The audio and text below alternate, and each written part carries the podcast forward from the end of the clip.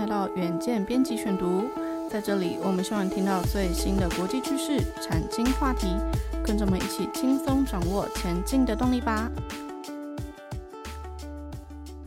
各位听众，大家好，欢迎来到今天的编辑选读。今天要为大家选读的文章是《台湾大赚 GDP，却把污染留给下一代》。台湾二零二一年 GDP 大幅成长六点二八 percent，事业废弃物暴增的幅度更甚于经济成长，达到两千一百五十九万吨，年增七点七 percent。这些无处可去的废弃物，可能酿成环境浩劫，危机呢就在你我的身边。近一年，台湾屡传废弃物违法倾倒，各种有毒废弃物。不但堂而皇之入侵农地与社区，更可怕的是，其中不乏焚化炉底渣或是炼钢炉渣等毒废，可能污染地下水以及农作，很可能最后被不知情的人们吃下肚。近年来，台南知名的农业以及水产养殖安南区，竟成了不肖人士偷盗废弃物的圣地。被偷到焚化炉底渣的一处余温，耗时五年，好不容易才清除。今年五月底，又传出海尾大排附近的农地卡车半夜偷偷运来建筑相关废弃物。不知情的地主对媒体喊冤：农地原是租给对方放肥料的，哪知肥料竟然遭偷天换日，成了楼高三层的废弃物。出估呢，清运约需要一千多万元，让他欲哭无泪。不仅南台湾的农地，连北台湾著名的浮潜观光胜地也难逃废弃物海啸的侵袭。东北角龙洞湾，昔日绝美的海域，端午连假呢，竟然看见浮潜海域满是海漂的垃圾。细究呢，最大的凶手之一，是一旁紧邻的龙洞湾步道。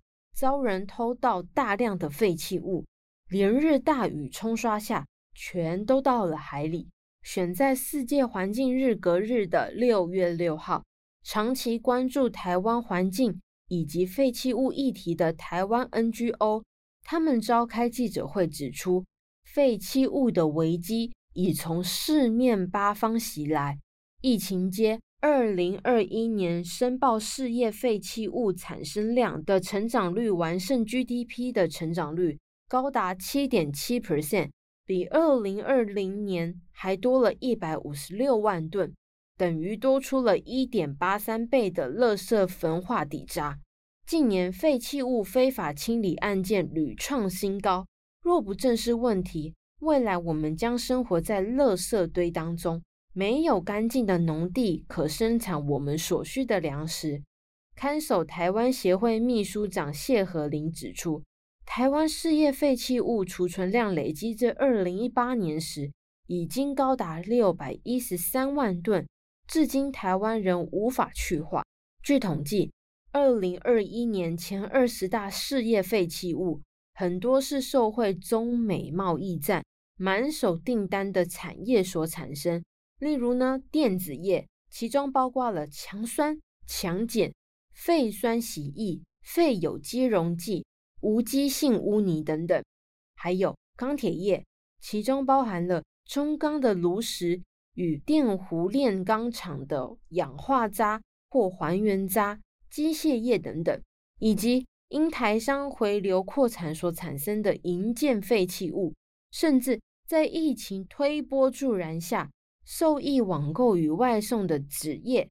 看守台湾协会指出，这些废弃物过往就有非法弃置的不良记录，如今野火重燃。更令人忧心的是，部分数量不多却含毒性的有害事业废弃物，也因为经济成长而大幅增加。据统计，成长超过十 percent 的事业废弃物，总共有一百四十五项。其中有五十五项是有害事业废弃物，占比达三十八 percent。另一个危机是，这些可燃的事业废弃物排挤了生活垃圾的焚化处理，也造成无焚化炉的县市，例如桃园、台中等县市呢，深陷了垃圾危机。垃圾以每年十五万吨的速度增加，逼得各县市呢纷纷抢建或者是整修即将届龄退役的焚化炉。事实上，谢和林指出，焚化炉并无法让废弃物完全消失，焚化后会衍生的十五 percent 底渣，其中有三 percent 是有害飞灰，这些浓缩了各种毒物，俗称灰渣的衍生物，更面临无法去化的棘手挑战。这也是北高二市即便有余裕，仍拒收其他县市垃圾的关键。屋漏偏逢连夜雨。焚化炉无法去化事业废弃物，即便想回收再利用，就连台湾赖以为傲的回收机制与生态圈，近年也因外国废弃物大量的进口，本土厂商成本大增，无利可图下，纷纷倒闭。谢和霖举基隆为例，中小盘回收商家数从二零一四年起一路溜滑梯，二零一一年有四十家。自二零二一年时只剩十九家，逾半数腰斩，废弃物无处可去，危机越来越严峻。长期关注相关议题的台南社区大学环境行动小组指出，政府常夸称资源回收率与事业废弃物再利用率有多高，但事实上呢，最近在台南的农地上又发现来自国外的废塑料堆置，明显不具回收价值。别人不要的塑胶，台湾却拼命的让他们进来，本岛废塑胶却没有办法好好回收。他们陈述，甚至还发现闲置的厂房惨遭堆置炼铝集成灰与铝渣，地主发现后要求清除这些有毒废弃物，又被辗转弃置在枋寮鱼塭，无法回收，焚化受阻，市废年年激增。台湾这个地狭人稠的小岛。